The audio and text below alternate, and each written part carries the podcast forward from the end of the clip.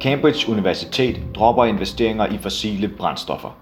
Cambridge Universitet forpligter sig til at fjerne alle investeringer fra fossile brændstoffer i kampen mod klimaforandringer.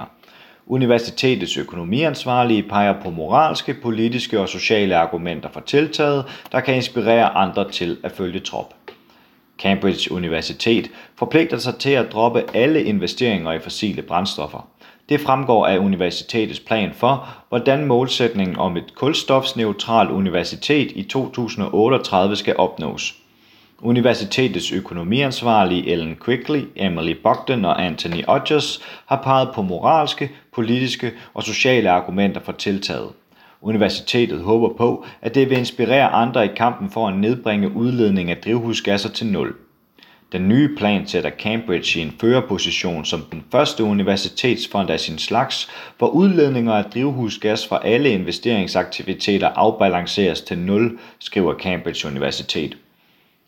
Cambridge Universitets investeringsfond, QF, er med en værdi på 3,5 millioner britiske pund den største universitetsfond i Europa.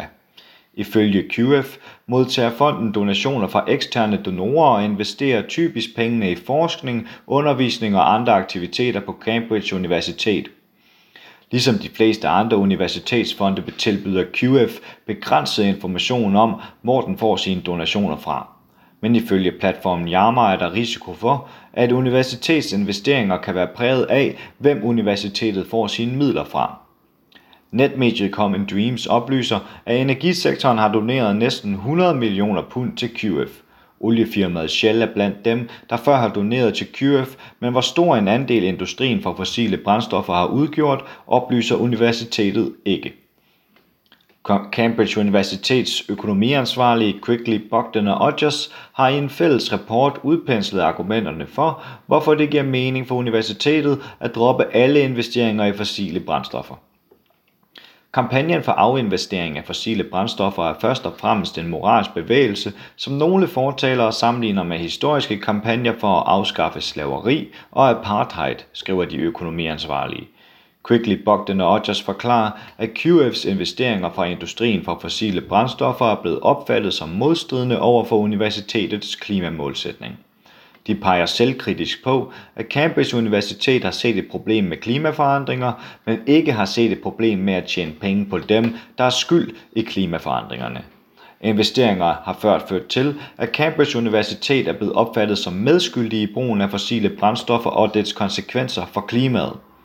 Ifølge Foreningen for Bekymrede Videnskabsfolk, UCS, skaber brugen af fossile brændstoffer forurening, jordforringelse, havstigning, global opvarmning, dårligt helbred og er skadelige for lokalsamfund. Mange konsekvenser er langt væk fra vores dagligdag og påvirker kun et mindretal eller en marginaliseret del af befolkningen, oplyser UCS. Det bliver derfor argumenteret, at omsætning fra fossile brændstoffer er amoralsk.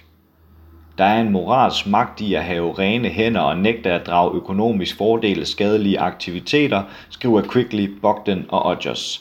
Det kan være et kraftfuldt standpunkt, til dels fordi det udviser en vilje til at ofre noget i en god sagstjeneste. Quigley, Bogdan og Hodges præsenterer desuden argumenterne for, hvordan Cambridge Universitets moralske modstand over for fossile brændstoffer kan få politisk indflydelse. Her bruger de igen eksemplet om apartheid i Sydafrika, hvor udenlandske firmaers afinvesteringer var med til at lægge et politisk pres, der endte med at nedbryde det racistiske regime. De økonomiansvarlige forklarer, at det er usandsynligt, at regeringer vil forbyde investeringer i fossile brændstoffer, før der er en bred forståelse for, at sådanne investeringer er amoralske. Det er derfor muligt at se den faldende legitimitet af industrien for fossile brændstoffer som en forudsætning for, at den bliver lovgivet på det niveau, der kræves for at tilpasse sig videnskaben, skriver Quigley, Bogdan og Hodges. De fortæller desuden, at aktivister ser det som nødvendigt at være modvægt til den enorme politiske magt og indflydelse hos sektoren for fossile brændstoffer, der står som en barriere over for handling mod klimaforandringer. Ifølge klimaorganisationen The Climate Center bruger verdens 5 største oliefirmaer omkring $200 million om året på lobbyisme, der er designet til at kontrollere, forsinke og blokere bindende klimamotiveret politik. Det er blandt andet denne politiske magt, som Cambridge Universitet nu stiller sig som modvægt til. Quigley, Bugden og Hodges fortæller, at der på Cambridge Universitet har været betydelig opbakning til at fjerne investeringer fra industrien for fossile brændstoffer. I den forbindelse har omkring 2.400 studerende underskrevet en skriftlig anmodning, og 360 ansatte har skrevet et åbent brev til universitetets ledelse. De økonomiansvarlige siger derfor, at der har været en demokratisk forventning om, at universitetet efterlever fællesskabets krav. Men også uden for Cambridge Universitet kan det nye tiltag bære et socialt ansvar for kampen mod klimaforandringer. Hensigten for mange i afinvesteringsbevægelsen er at påvirke de globale moralske normer, skriver Quigley, Bugden og Hodges. De fortæller, at man i bevægelsen anerkender, at Cambridge Universitets modstand over for fossile brændstoffer ikke i sig selv vil have betydelige økonomiske konsekvenser for industrien, men at det vil have konsekvenser for industriens troværdighed. Dette kan både gøre sig gældende for den almindelige borger, men også for firmaer, der investerer i industrien for fossile brændstoffer. At universitetet dropper deres investeringer i fossile brændstoffer, kan påvirke virksomhedernes langsigtede værdi ved at bidrage til usikkerheden om sektorens fremtid, især i forbindelse med investeringsfrygt for lovgivningsmæssige foranstaltninger, fortæller Quigley, Bugden og Hodges. De oplyser, at afinvestering anses som et kraftfuldt symbol, der kan inspirere andre aktører til at følge trop og derved få indflydelse på den offentlige debat og brugen og salget af fossile brændstoffer. Du har lyttet til en artikel fra Arbejderen. Abonner på vores podcast på iTunes eller hvor du ellers hører dine podcasts. Du kan også klikke ind på arbejderen.dk for meget mere journalistisk indhold.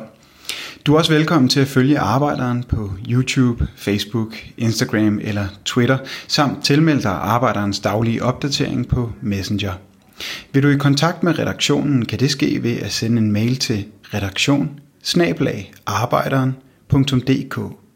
Tak fordi du lyttede med.